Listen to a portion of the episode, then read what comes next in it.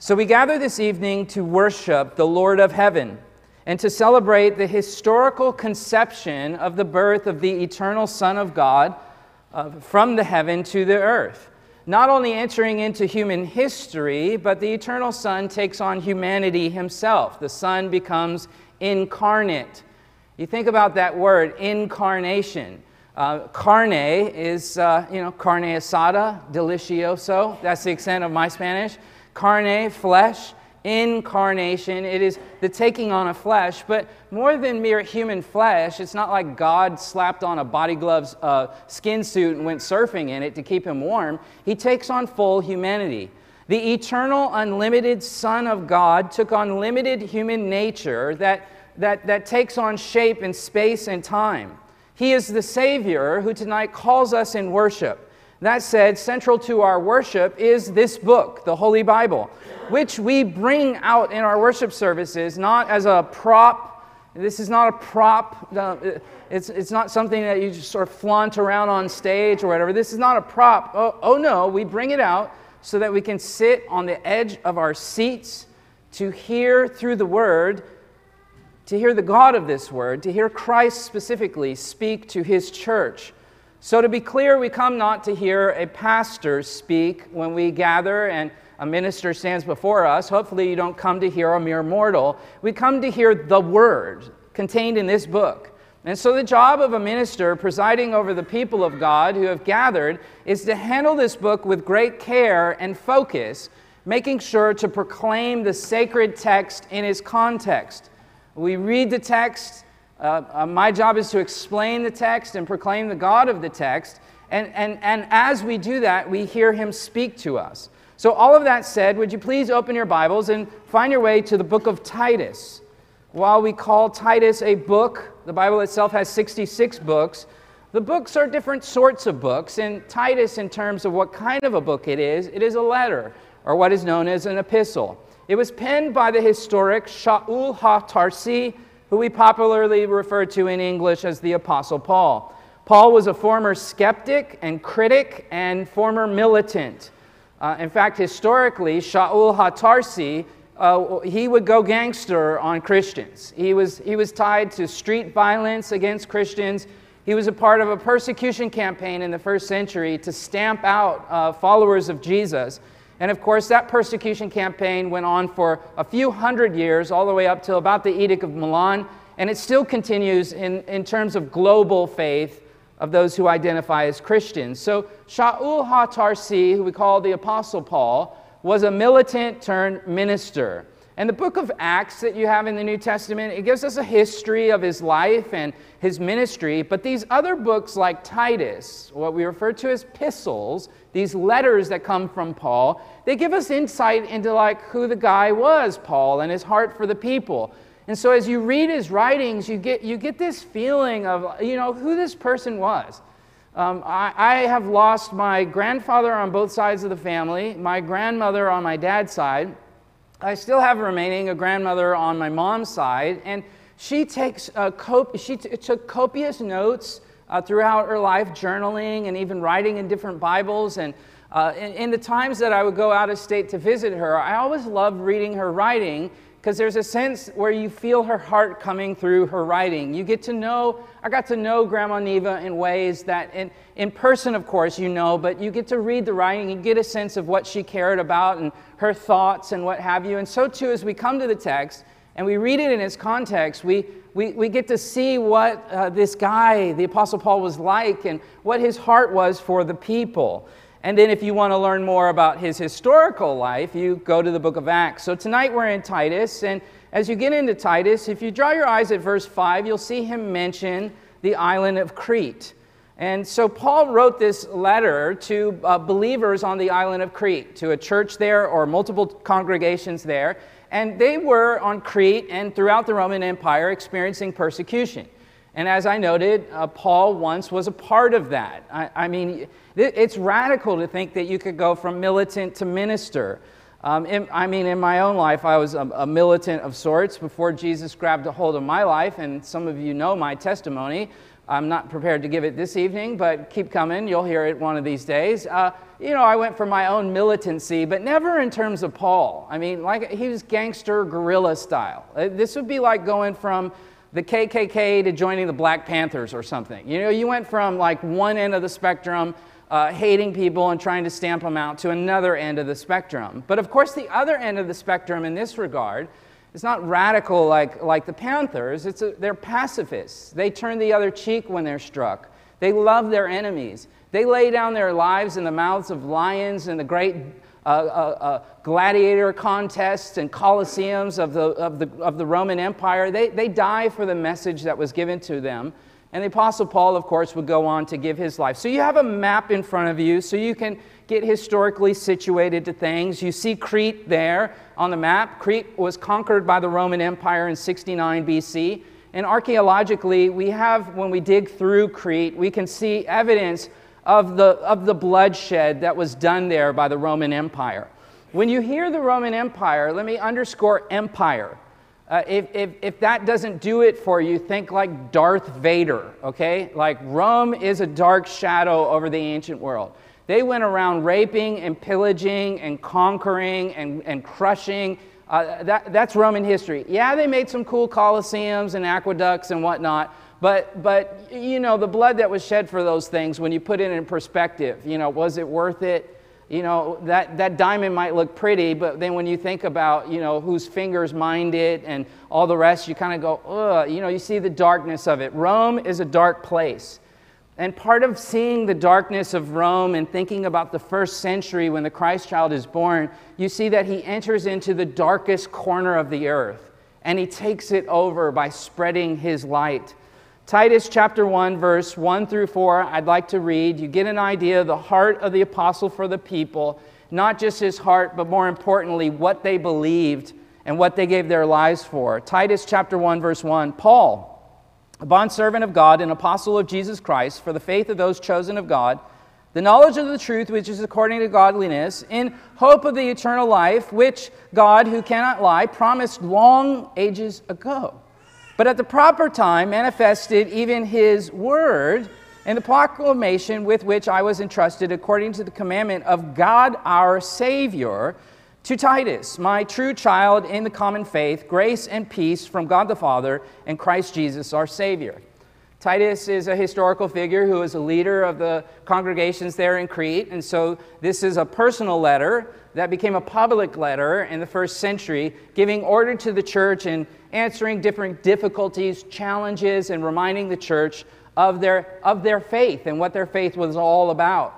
I wanted to begin tonight's message. It might not seem obvious at first, but let me unpack it. I wanted to begin tonight's message on Christmas Eve with this text because it brings together some things that we have been studying as a church for our 2022 Advent season. You might recall, if you're part of the church, if this is your first time here, I'm going to explain it, so don't worry, and we are so glad that you are here. In December, we began our Advent sermon series like we do every year, and we look at a different theme of Christmas with every year. And this year, we focused on the doctrine of the virgin conception of the historical Christ Jesus, our Savior. And this is the language of Titus in front of us, hence it's fitting to begin with, Christ Jesus, our Savior. So we've been focusing for a few weeks now on the doctrine of his conception. And hence I titled the sermon series, Conceiving Christmas, as a play on the words, conception and conceiving. So we're trying to conceive what the conception is all about this Christmas. We began the sermon series by looking at the biblical story of redemption that the Bible tells. Though this book is made up of 66 different books, it is telling one overarching story, and it's a story of redemption and love and God's sovereignty. And as we're studying that story, what I was aiming to do with this series is to fit Christmas in that bigger story. If you walk into the middle of a movie, you're going to be lost if you don't know what's going on. And so too with Christmas. Christmas didn't happen in a vacuum. There is a lot that's going on when you step into the story of Christmas, and it began long before Mary and Joseph and Jesus, and long before the Roman Empire and its dark tentacles that was all around the ancient world. And so what we've been doing then is tying the story into the greater story. Here in front of you, verse 2, if you draw your eyes at the text, he says, this was promised long ages ago. In other words, the story of Christmas isn't just a blip on the radar, it's actually a part of an unfolding saga. So in our first message for Advent, Conceiving Christmas, we looked at that greater story so we could situate the story in this. And then in our second installment, we reflected on the importance of the virgin conception and how it ties in with history and divine promises. We looked at how this miracle provides an innocent sacrifice for the sins of God's people. And this is a miraculous thing that God has done in the conception. It's a miraculous gift. And speaking of miracles, in these two messages, we considered scientific evidence and rational reasons for believing in these things, specifically asexual reproduction of a child in real human history, fulfilling the ancient prophecies from long ago. That's the language of the text in front of us. This is a fulfillment of something that happened ages ago that is then happening in the first century in the Christ child. Now tonight I want to offer you another installment, and I'll do yet another one tomorrow at Christmas morning if you're here. And I want to keep unpacking the importance of the virgin conception. And tonight I want to focus in on how the virgin conception gives us a personal showing of God. And hence the title of the message tonight, A Personal Showing, Self-Revelation. In this message, I aim to show you that the virgin conception is critical to our faith because it uniquely brings, by the Spirit, the incarnation of God the Son, who reveals God the Father to humanity in the flesh. So here in verse 4, we see the tying together in the text of the Father and the Son. In the context of the promises long ago, which culminate in Christmas, and of course they culminate as well in our celebration of Good Friday and Easter, which I'm looking forward to in 2023, But that said, as a matter of preliminaries, as we get into the message tonight, and as we get into this letter of Titus and some other scriptures we'll explore tonight, it is important for Paul and for me, standing before you this evening, to make sure that when we speak of God, we're not just talking about any old God. So you have on your outline there preliminaries. We're not just talking about any old God. You know, we have this English word God, and lots of people use it, and they have lots of different ideas when they invoke the word God, so it's important to clarify what we mean when we say God, because there is a God who is, and there's a God that people want, and the two are often not the same. And I want to know the God who is. I don't want a figment of my own imagination God. I want to know what science and history and archaeology supports, even further what sacred scripture supports. So notice in sacred scripture, verse 4, there is a phrase there, two words, common faith. There's a common faith, a common belief in who this God is and what this God has done. Contrary to skeptics who say the idea of a virgin conception is something that was copied from other religions before its time or developed in subsequent generations from the time of Jesus, this just is not the case. It was the common faith of the eyewitnesses of the historical Jesus. The apostles proclaimed the Christ child was the promised seed who was divine and also human. Specifically, that the Christ child was the incarnate Son of God. So in terms of who is God and what are we talking about, ancient believers, if you ask them who is God, they would say God is the Father, the Son, and the Spirit. And they say, how many gods is that? And they say, well, no, one God in three persons. So the Son is God, the Father is God, the Spirit is God. But see, there are three distinct persons. So the Son is not the Father is not the Spirit is not the Son. Persons are whose? Beings are what? So we're dealing with a being who happens to have three whos, who's Father, Son, and Spirit. And when we talk about Christmas, we're not talking about God incarnating. We're talking more specifically about the Son of God, who incarnates himself as a baby. By the Spirit, the virgin is with child in a miraculous asexual reproduction. You have one person, the divine Son, who then becomes a human. So tonight when we talk about God, this is what we're talking about. Tonight when we read the Scripture, we let the Scripture show us why we believe these things. You see the Apostle Paul referring to the Savior as God. You see in the text in front of you, in verse 4, he speaks also of the Father as God. How can the Father be God and the Son be God? Well, we're not dealing with different gods. There's one God who eternally exists in three persons. This was the proclamation of the ancient church. Now, it'd be fine for people to say, well, that sounds crazy to me. I don't want to believe that. Well, you know, that's your prerogative to do. But at the end of the day, if you want to know who a person is, you must rely on them to tell you, as opposed to making it up for yourself. So if you wanted to get to know, say, me in this case, if we were relative strangers or whatever, the way that you would get to know me is by asking questions of me. You know, what do you like? What's the last movie you saw? You know, who are you married to? And you would learn about me through self-disclosure.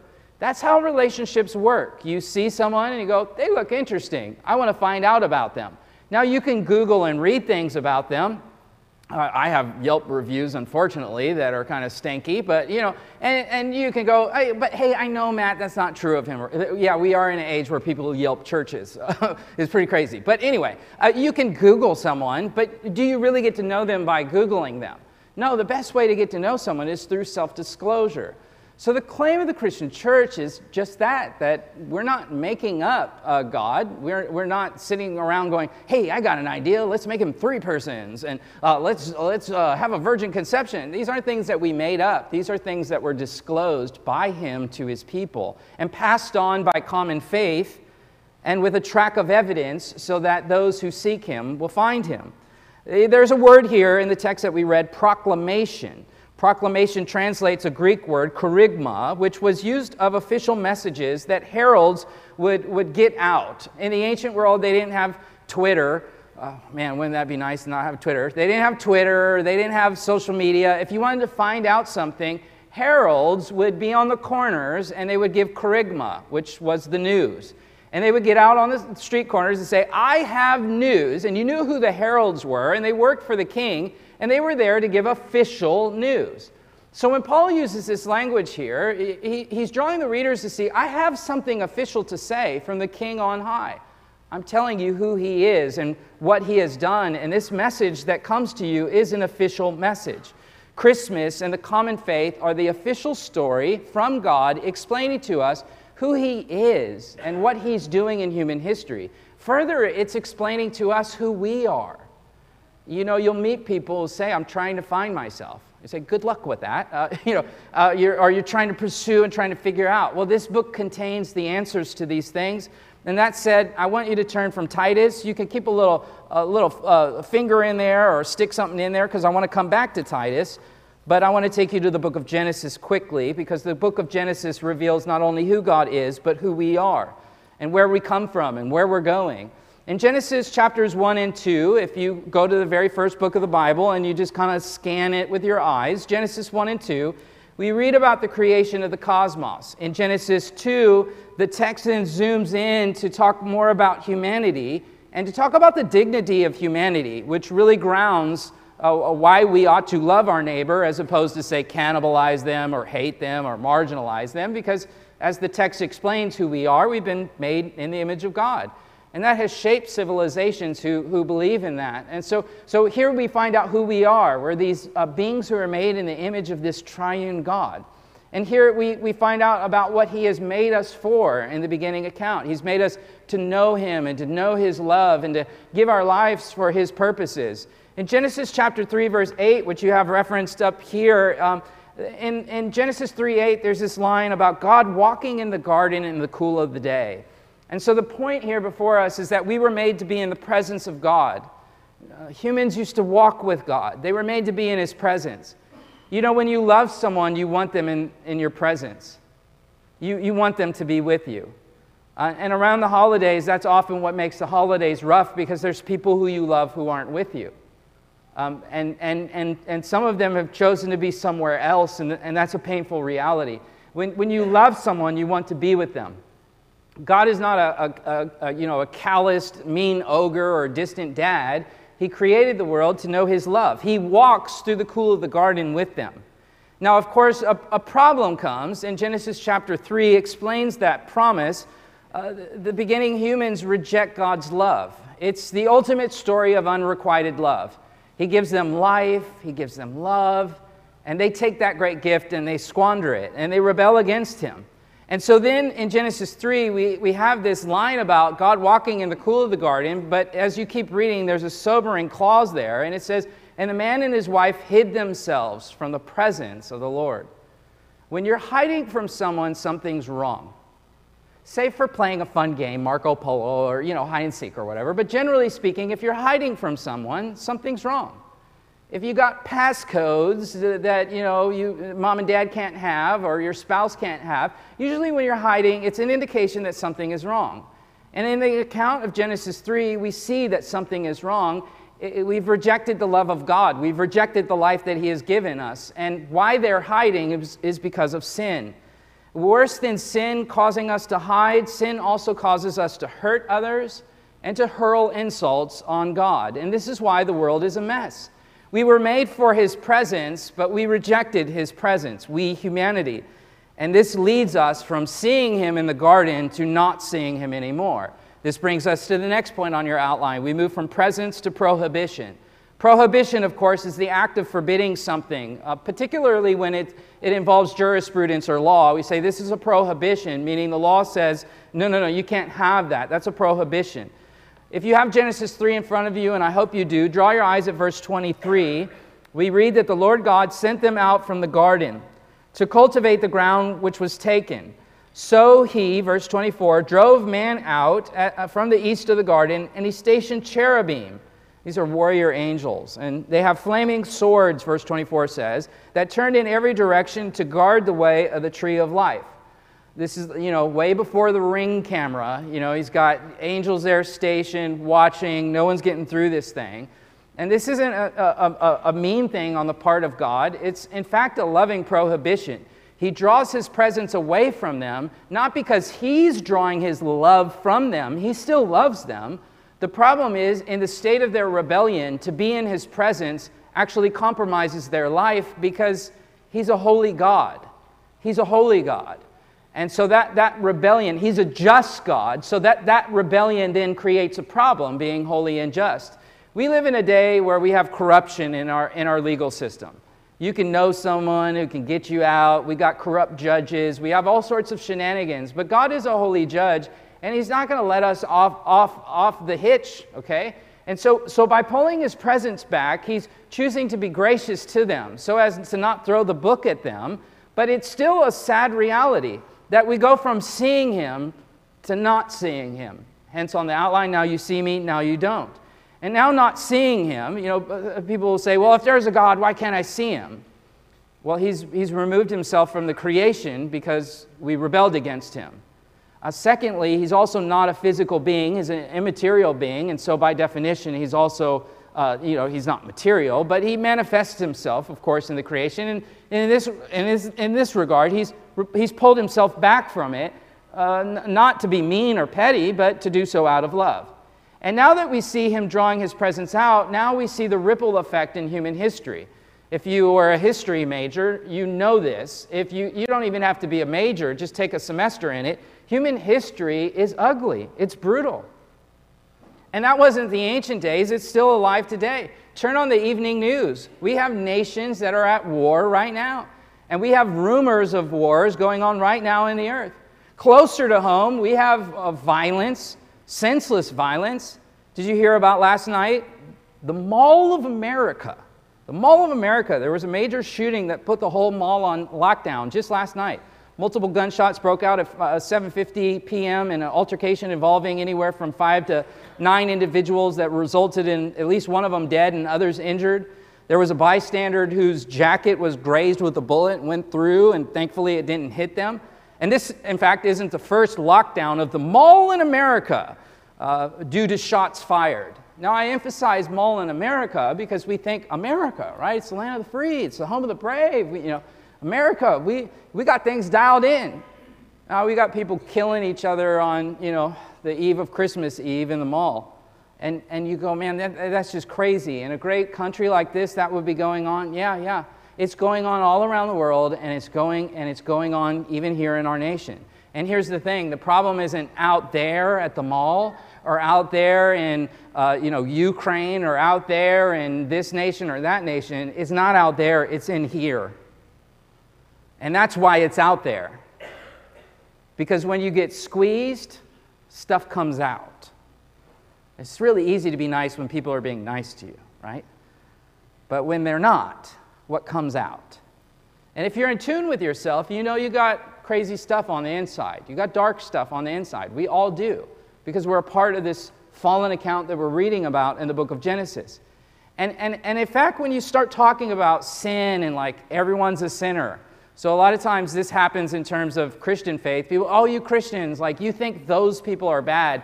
You know, you hate this particular group or whatever. We go, no, that, you're not listening. We think everyone's bad. It's not just those people. It's all of us. Like, we're all a mess. So and that brings me no joy to say it, because I'm included in it. I'm a mess too. But we don't like being confronted with sin. We don't like hearing the truth.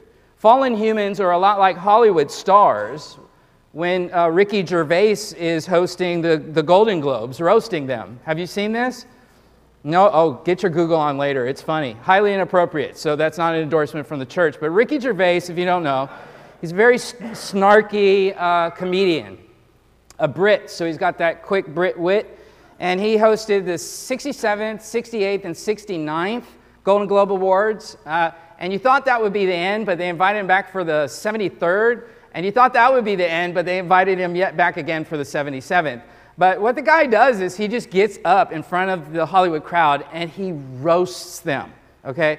He had zingers on Mel Gibson, or you're like, oh, he said that? Like, that's Lethal Weapon, dude. You better run. Robert Downey Jr., Bruce Willis. He went after Bruce Willis, Angelina Jolie, and the list goes on. He goes for the jugular of the hypocrisy of Hollywood, mincing no words over controversial subjects, such as the death of Jeffrey Epstein, the college admission scandals, the middle-aged Leonardo DiCaprio's attraction to younger women, the Hollywood foreign press's lack of diversity. He goes after big corps like Amazon, Apple, Disney for their labor practices. He chastised the awardees who, you know, come up and they get their award and they talk on stage about their politics or whatever. And he up front, he goes, no one wants to hear all that. Just come up here and get your award and say thanks to your agent and go sit down. We don't want to hear all that. You know, you go, man, this guy is just giving it to him. It's hilarious. But it's hilarious because it's not about us. You know, we like it when they're talking about someone else, those people. But what we need to see is that we're all caught up in this problem. We don't like it when people point out the problem. To remind me of another award show, it's like what we saw happen in the Slap Around the World. You heard about that one, when comedian Chris Rock at the 94th Academy Awards was making little jokes, and you know, he made a little joke about Will Smith's wife, and the joke went a little something like this. Well, I'll quote it directly. Jada, I love you. G.I. Jane 2, can't wait to see it. All right. And then the audience broke out in laughter. It was a funny joke because her head was shaved, and I'm the brunt of ball jokes, so, you know, whatever, I can relate. I don't have alopecia, though, but whatever. Anyway, so everyone's laughing, including her husband is laughing. The camera pans, and he's laughing, but her eyes roll. And then the camera pans on something else, and next thing you know, we see Will Smith take to the stage, and he just slaps the mouth off of Chris Rock. And you go, whoa, did that happen? And if you saw it, you thought originally this was just like a Hollywood stage thing or whatever. Like, oh, that was funny. And Chris Rock was kind of dazed, and then Will Smith goes and sits down, and you're like, maybe that was a Hollywood stunt. But then he starts yelling like a madman from his seat, and you go, oh, dang, that was real. See, that's what we want to do when people point out or joke at us or hit on something that's true. Deep down, we don't like that being exposed. We would much rather hide. And that's what we have in Genesis. We have people hiding. And that's the predicament that we have before us today. We have a problem. We have problems. And so when it is said to us that we have a problem or that we have sin, it's not intended to make a joke at our expense. It's actually so that we can hear the solution. If you don't know you have a disease, you don't know that you need a particular medicine for it. And in this case, the disease is sin, and the medicine for it is the Savior who has come. And in terms of the story that I was sharing with you about, Christmas didn't happen in a vacuum. Here in Genesis, if you have chapter 3 open, look at verse 15. And there he promises to send one through the seed of a woman who would come and overthrow the kingdom of darkness. He uses a metaphor of bruising the head, a fatal blow that would be dealt to the kingdom of darkness through one who would come through the seed of a woman. Scholars refer to Genesis 13:7. Oh, I forgot to share with you the memes. Weren't these great? This one right here, Will Smith clearing up the question I had since childhood. Now I know why paper beats rock. That was good. You know, everybody hates Chris. Anyway, let's get on to more serious things. Genesis 3:15 contains what scholars refer to as the Proto-Evangelion. This is actually the first mention of Christmas, and it comes at the very beginning, which tells you God's in control of this thing. He's not like caught off guard, like, oh, I made humans. What are they doing down there? You know, and then he's got, oh, I got to come up with a solution. No, from the very beginning, he intended that he was going to solve our problem by sending one who was going to come through childbirth. And the significance of this is God coming into creation and actually taking it upon himself. Now, that's love. He didn't send a third party to clean up the mess. He's going to come into it himself. And as we shared that God's Father, Son, and Spirit, this means specifically that the Father will send the Son by the Spirit to step in to the situation. Now, before he does that, before Christmas, what we see, the next point on your outline, is we see shadows of what is to come. God gives permission for his people to see certain shadows about his arrival. And so as you're reading the ancient Hebrew scriptures, you keep having these things like the Proto-Evangelion in Genesis 3:15. That's a little foreshadowing of what is to come. For those of you who are English majors or majored in radio, television, or film, and you're interested in storytelling, you know that good storytelling always involves a foretelling, a foreshadowing, where you're given little pieces of it, and you got to really pay attention. And sometimes we don't pay attention, but the second time you watch the movie or read the book, you start picking up on it, because you go, oh, that's what that's about. Oh, that's what's going on there. And this is true of the Bible. The more you read it, you start to catch those genius literary foreshadows that are placed in the text for us. Here's one that came from the lips of the prophet Moses. Look at the text here, Deuteronomy 18. He talks about a prophet that God is going to raise up, who God is going to place his word in, and he's going to bring about, the ministry of God's people through this unique prophet who's going to be the voice of the Lord and have the divine name in him. This is hundreds and hundreds and hundreds of years before Christmas, a prophecy of one who will be born of a woman who will be raised up to be a great and unique prophet. In terms of the New Testament here, you have examples in the parentheses of various New Testament references that pick up on this. Acts 23, in the Gospel of John, in Matthew's Gospel, they pick up on this ancient prophecy and they go, look, he is the one who Moses said would come. Moses was also the one who recorded Genesis 3:15. Moses is telling us a story and give us a foreshadowing of it, so that we read in the New Testament when Jesus comes, they're asking, are you the one? Are you the prophet? John 1:21, John 1:45. We have found the one of whom in Moses, the law and the prophets were written, the son of Joseph, Jesus of Nazareth. He's the one. He's the one. He's the one. John 5, if you would believe Moses, you would believe me, for he wrote about me. And if you did believe his writings, you'll believe my words. He talked about me. I'm fulfilling that. Christmas didn't come in a vacuum. It's a part of this grander story. We have prophecies like Micah chapter 5, a grand prophecy about the one who is to come who would be born in Bethlehem. Bethlehem, of course, is, as the prophet Micah said, it's little among the clans of Judah, but from you one will go forth from me to be a ruler in Israel. His goings forth are from long ago and from the days of eternity. That's the language of divinity. There's going to be one who's going to come who will be divine. And therefore he will give him up until time when she who is in labor has borne a child, then the remainder of his brethren will return to the sons of Israel. He will arise and shepherd the flock in the strength of the Lord, in the majesty of the name of the Lord his God, and they will remain, and at that time he will be great to the ends of the earth. It's 500 years before Christmas. And I'm just giving you samples. We'd be here all night. There's hundreds of them in the ancient prophets, and you go, wow, that's really cool. Like, I'm getting these little glimpses of foreshadowing. One of the most significant ones is Isaiah chapter 7, verse 14. It was a prophecy that there would be one who would be born of a virgin who would bear a son, and his name would be Emmanuel, which means God with us. A couple of chapters later, in Isaiah 9, we read, for a child will be born to us, a son will be given to us, and the government will rest on his shoulders, and his name will be Wonderful Counselor, Mighty God. And he ties it to the Davidic promise. Look at verse 7. on the throne of David and over his kingdom, right? He's going to bring peace, and he's going to establish and uphold justice and righteousness.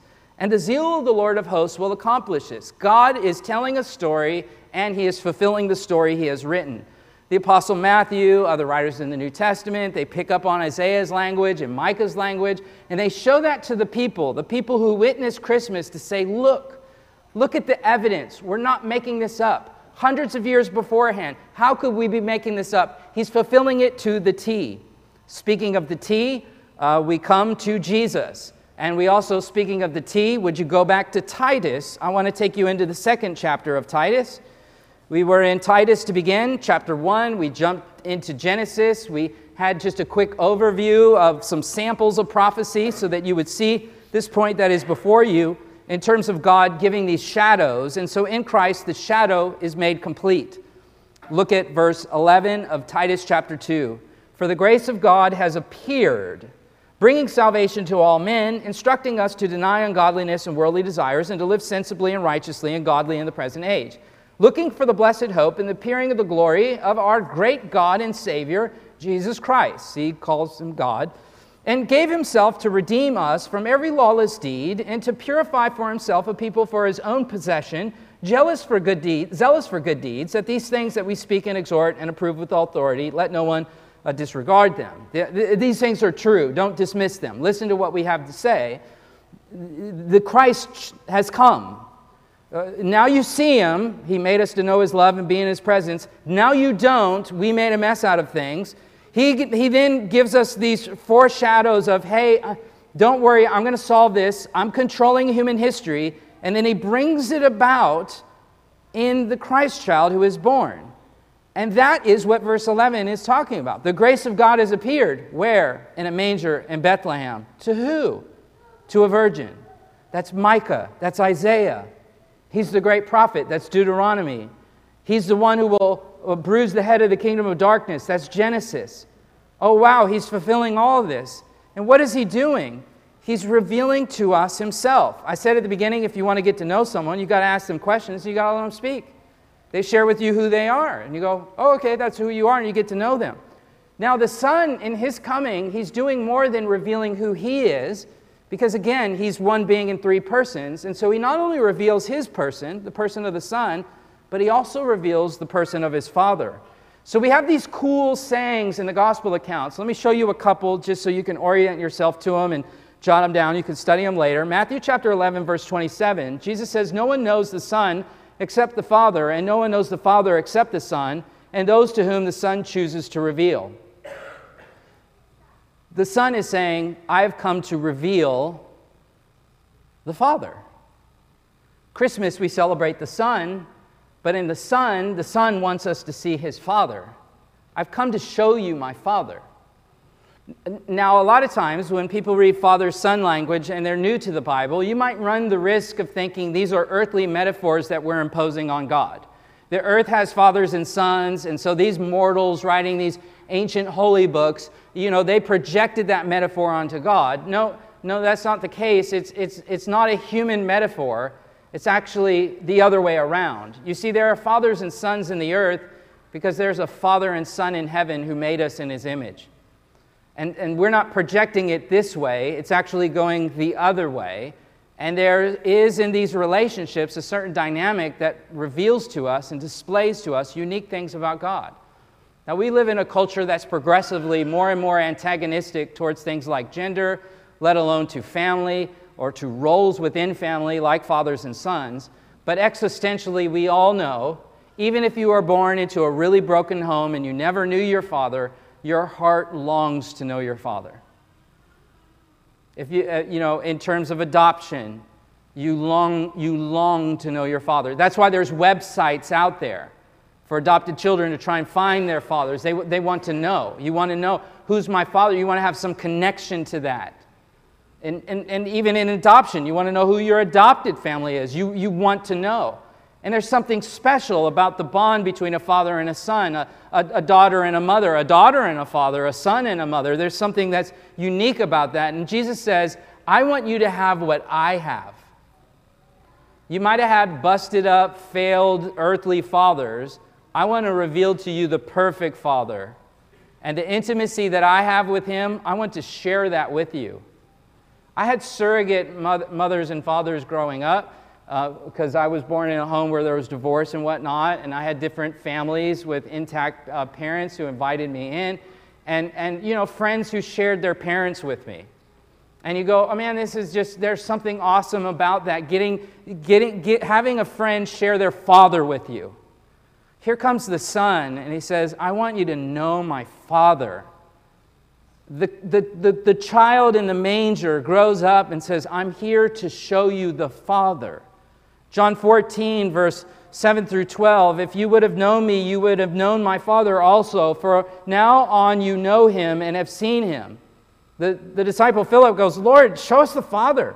Is it enough for us? I want to see the Father. And Jesus said, sorry, that's technical Greek there. Hang out with my kids too much. Bro, have I been with you so long, and yet you have not come to know me, Philip? He who has seen me has seen the Father. How can you say, show us the Father? Do you not believe that I am in the Father, and the Father is in me? And the words that I have to say to you, I do not speak on my own initiative, but the Father abiding in me does his works. Believe in me that I am in the Father, and the Father is in me. Otherwise, believe because of the works themselves. Truly, truly, I say to you, he who believes in me, the works that I do, he will also. And he talks then about going to the Father. This is where Christmas starts pointing to Good Friday, because he's going to die and return to the Father. But before he returns to the Father, he's going to reveal, the Son is going to reveal the Father to humanity in human history. He wants us to see the Father. He wants you to see the Father. My dad is in town tonight from out of state. I love it when my dad's in town. My kids bounced off the wall all week. Is he coming today? Is he coming today? Is he coming today? Is he coming today? They love seeing their grandfather. You know this existentially, and if not, it's only because something happened that was tragic, but we know existentially what it is when your dad shows up at something. You ever get involved in youth sports, and the kid whose dad isn't at the game? And maybe you were that kid whose dad wasn't at the game, and you look around and you don't see your dad there. There's something powerful about being known by your father. I have 7 kids. There's a bunch of them. They're always, you know, and so they're constantly doing this. Dad, look. Dad, look. Dad, look. Right? And they know when you're looking because you go, yeah. Show me. You know, I'm working on the sermon or whatever. You know, show me. No. Dad, look. And I have to drop what I'm doing. I have to look. And there, that's it. Dad's watching. Now this means business. To be known by your father. And to know that the Christmas child who had come in fulfillment of this great story, his heart for fallen humanity is, yes, know me and have life in me, but I want you to know my Father too. So as we think about Christmas and we celebrate the Son, we also must celebrate that the Son is revealing the Father. Text after text after text makes this point. One final one, let me show you. Luke chapter 10, at the very time he rejoiced greatly in the Holy Spirit. The Spirit's involved in this as well, of course. I praise you, O Father, Lord of heaven and earth, that you have hidden these things from the wise and intelligent and have revealed them to infants. Yes, Father, for this was very pleasing in your sight. And all things have been handed over to me by my Father, and no one knows who the Son is except the Father, and who the Father is except the Son, and anyone to whom the Son wills to reveal him. Jesus, turning to the disciples, said to them, Blessed are the eyes which see the things you see. For I say to you, many prophets and kings wish to see the things which you see, and do not see them, and to hear the things that you hear, and do not hear them. I've come so that you would see the Father. And you know what? You're so blessed to see the Father. Because in seeing Him, you not only get to know Him, but you also get to know the Son. And in getting to know the Son, you also get to know the Father. And guess what? You wouldn't know either of them if it wasn't by the Spirit, Luke 10:21.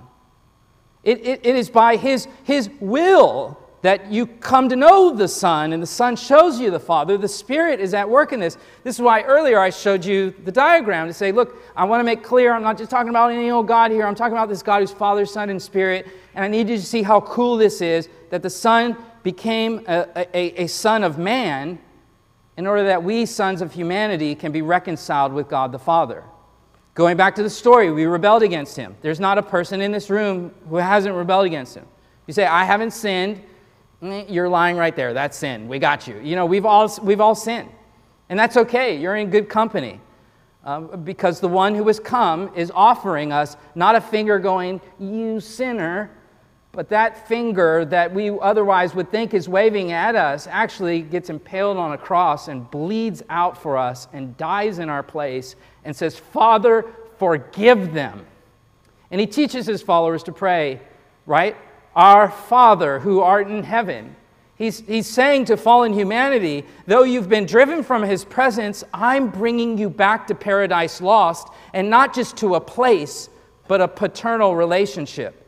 That brings us to the final point for tonight's message. We move now into this point about paternity. The person of the Son is offering us reconciliation with the Father. For sake of time, I won't have you turn anywhere. The final verses, I'll just show you. But hopefully, you still have Titus open, so it's not much of a turn for me to draw your attention to Titus chapter 3. Look at Titus chapter 3, verse 4. When the kindness of God, our Savior, and His love for mankind appeared, when did He appear? In the manger in Bethlehem. He saved us, now to the cross of Calvary. Not on the basis of deeds which we have done in righteousness, but according to His mercy, by the washing of regeneration and renewing of the Holy Spirit, whom He poured out upon us richly through Jesus Christ our Savior. Again, you see that Trinitarian language. Salvation comes by the Spirit, bringing us to the Son, and the Son brings us to the Father. And why does He do that? Because we were good boys and girls? No, we didn't have it coming. He says, not on the basis of deeds which we have done. It's a gift.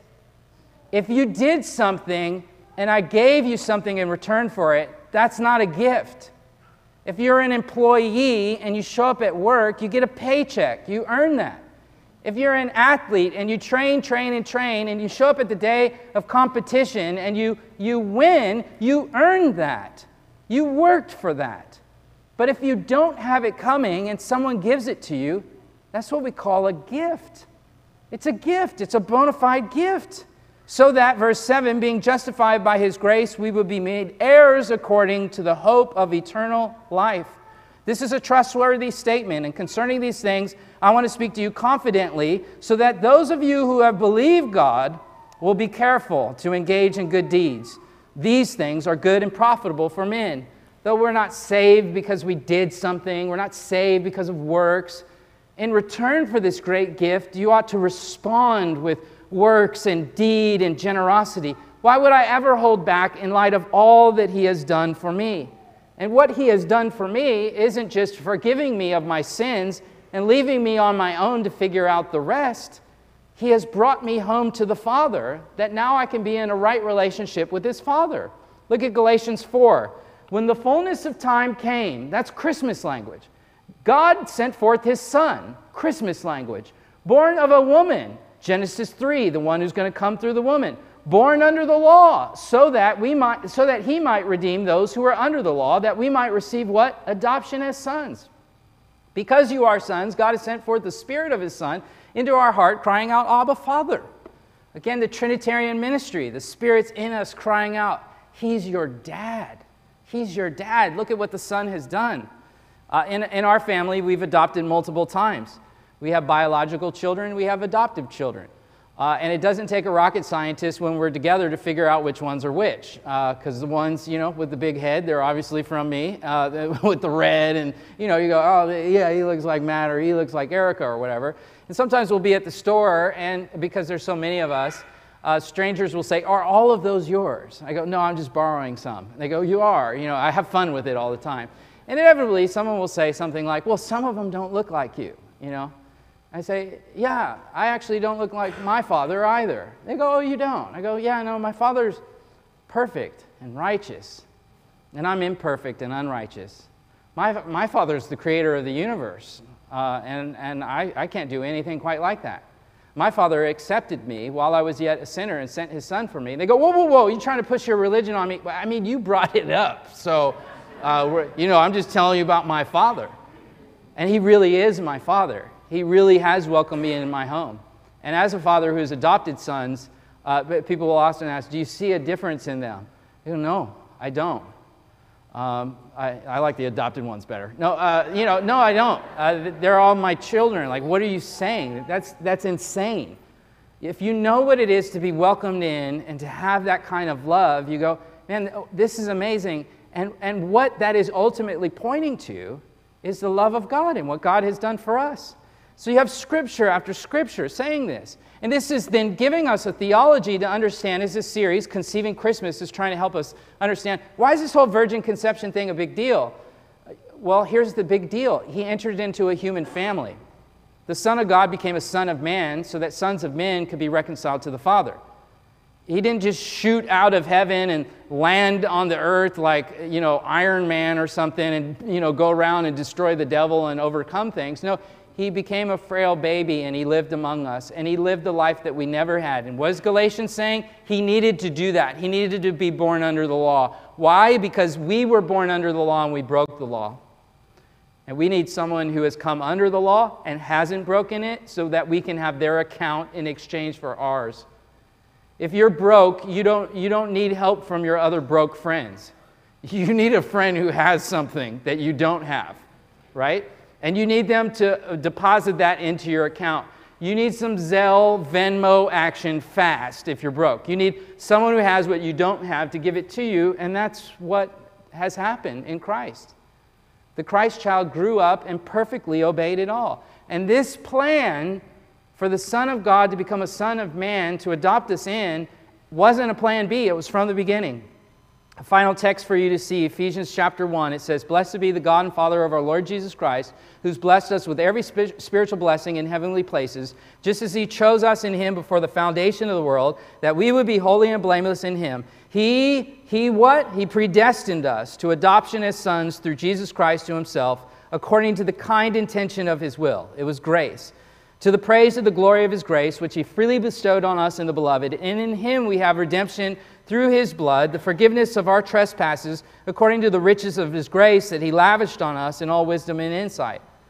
The message of Christianity isn't a message of, you sinners, you're condemned, you're going to hell, God hates you. And yeah, God's righteousness burns against wickedness, and we're wicked and we're sinners, and we don't deserve life, let alone afterlife, or to be in a right relationship with Christ, but in His love, He has given that to us.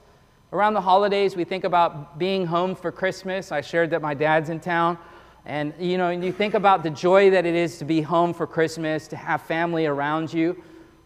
In fact, I was at the store, you know, picking up some stuff, and there were plates that had on them, "Home for Christmas," you know. We existentially get what it feels like to be home again and to be whole again, to be at the table with your Father. And again, maybe you had broken relationships with your parents, right? But you still have those longings. Man, I want to be home with my Father. I want to say, "Hey, Dad, look. And I want to show Him, and I want to see Him smile and see that He's proud of me. I want to have a mom and see that she's proud of me. I want to have those feelings. And ultimately, these longings are a part of a fallen world. They're evidence in us that nothing in this world is going to satiate this. We need something else. We need something else. I'll close with an illustration that has grabbed me over the years. It involves a father and a son, and talking about being seen by your father. I don't know if it's folklore. I tried to do some digging, and to the best of my knowledge, I can't see that it was. But either way, this story is a powerful one. Lou Little is a historical figure. He was if you're a football buff, Lou Little was a famous football player. He went on to become a coach. He was a big deal as a coach. He was coaching football at Georgetown, and he had a player who was definitely third rate on his college team. But it's a lot like the story of Rudy, where the guy just had a lot of heart and he kept showing up to practice, but he had to sit on the bench because, those were the breaks. He kind of sucked at football, but he really wanted to play. Whatever, he had a position on the team. He showed up at all the practices and played and rarely saw any action, except in the last few minutes of a game that actually was already decided. One day, the news had come, so the account goes, that the boy's father had died, and the youngster came to Coach Little and said, "Coach, I want to ask something of you that would mean an awful lot to me. I want to start the game against Fordham." And I think this is what my father would have wanted me to do. This is what my father would have liked so desperately for me to do, to put me in the game, let me start against Fordham. I know I'm on the bench, I know, and you knew my dad, and you know he's gone. Would you start me in the game? Coach Little was hesitant for a moment. He said, okay, son, you'll start, but you're only going to be in there for a play or two or something. You know, you're not quite good enough, and you and I both know it. But, I know you're going through a hard spot or whatever, so he put him in the game. Well, so the story goes, the boy starts the game, and he played so good that Coach Little never took him out of the game. He inspired the team actually to victory in this game that, they thought was settled, and they won the game. And back in the locker room, Coach Little embraced the young man, and he said, son, you were terrific. What got into you? You've never played that way before. What got into you? And the boy said, hey, coach, you remember how my father and I used to walk around university and before games and arm in arm? The coach said, yeah. He said, well, there was something that, I didn't like talking about or whatever because people made fun of me as a boy over it, but my dad was totally blind. So I would have to walk him everywhere arm in arm. But, I'm a Christian coach, and we believe in Jesus and heaven. And the thought that I had today was this would be the first time my dad would ever see me play football. And just thinking of him being in heaven and watching his son, it just came out of me, coach. And you think of that as a closing illustration for us on this night, of the power for a son to be seen by a father, of the power of a father to display himself through his sons and his children. And the message of Christmas, that not only we get the Son, but we get the Father by the Spirit because of what He has done for us. In response to the message tonight, we're going to come to the communion table. We have on the table in front of us a little piece of bread and a little cup of juice. Christians have been doing this for 2,000 years. And they're just little symbols for us that we take, and I invite all of you to come and reflect on these things. And in them, you pick them up and you go back to your seat and you think about what you've heard and think about who God is and what God has done.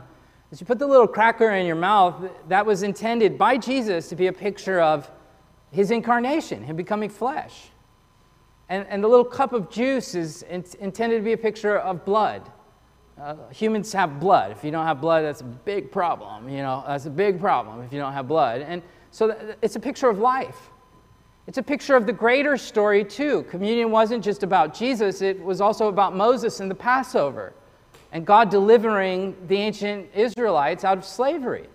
And so what Jesus is doing, even in that instance, He's pulling from the greater story.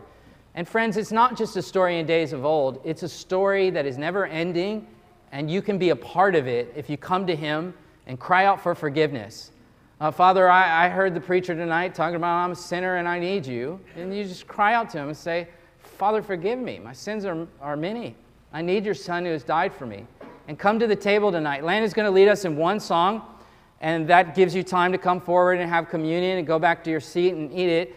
And then our final song, we've got two songs planned to wind down the service. And our final song, in case Landon forgets to tell you, stand up and click that little electronic, candle, and we're going to dim the lights a little bit, and we'll have a final Christmas song where we've got the light in front of us, and we think about the scriptures we read tonight of the light coming into a dark world, the light revealing the Son, revealing the Father by the Spirit for us to know God, that we wouldn't be bumbling in the dark, wondering who our Father, our Creator is, but you can know Him, and He offers you peace tonight. Let's pray, and then we'll come to the table. Father, we thank You for this night. We thank You that Your Son has come to reveal You. As we come to the table tonight, we are mindful that even in the picture of a table, we have a picture of family. Families have tables, and families invite guests to the table. And so tonight here, we hear the invitation of Your Son calling us to dinner with You, that by Your Spirit we can dine and commune with You. The virgin conception wasn't an abstract stunt in human history or some made-up myth by men long ago to bamboozle people into believing a false religion, but it was You telling us who You are and what You have done for us. Father, we thank You. we thank you. We don't deserve this wonderful gift that you have given to us. Thank you for giving it. Thank you for coming at Christmas in the sending of your Son, who by the Spirit reveals yourself to us. Receive these final songs of worship, and as we come to the table, Lord, and reflect on you, I pray that your Spirit would move and draw us to have deep thoughts on this important night. In Jesus' name, amen.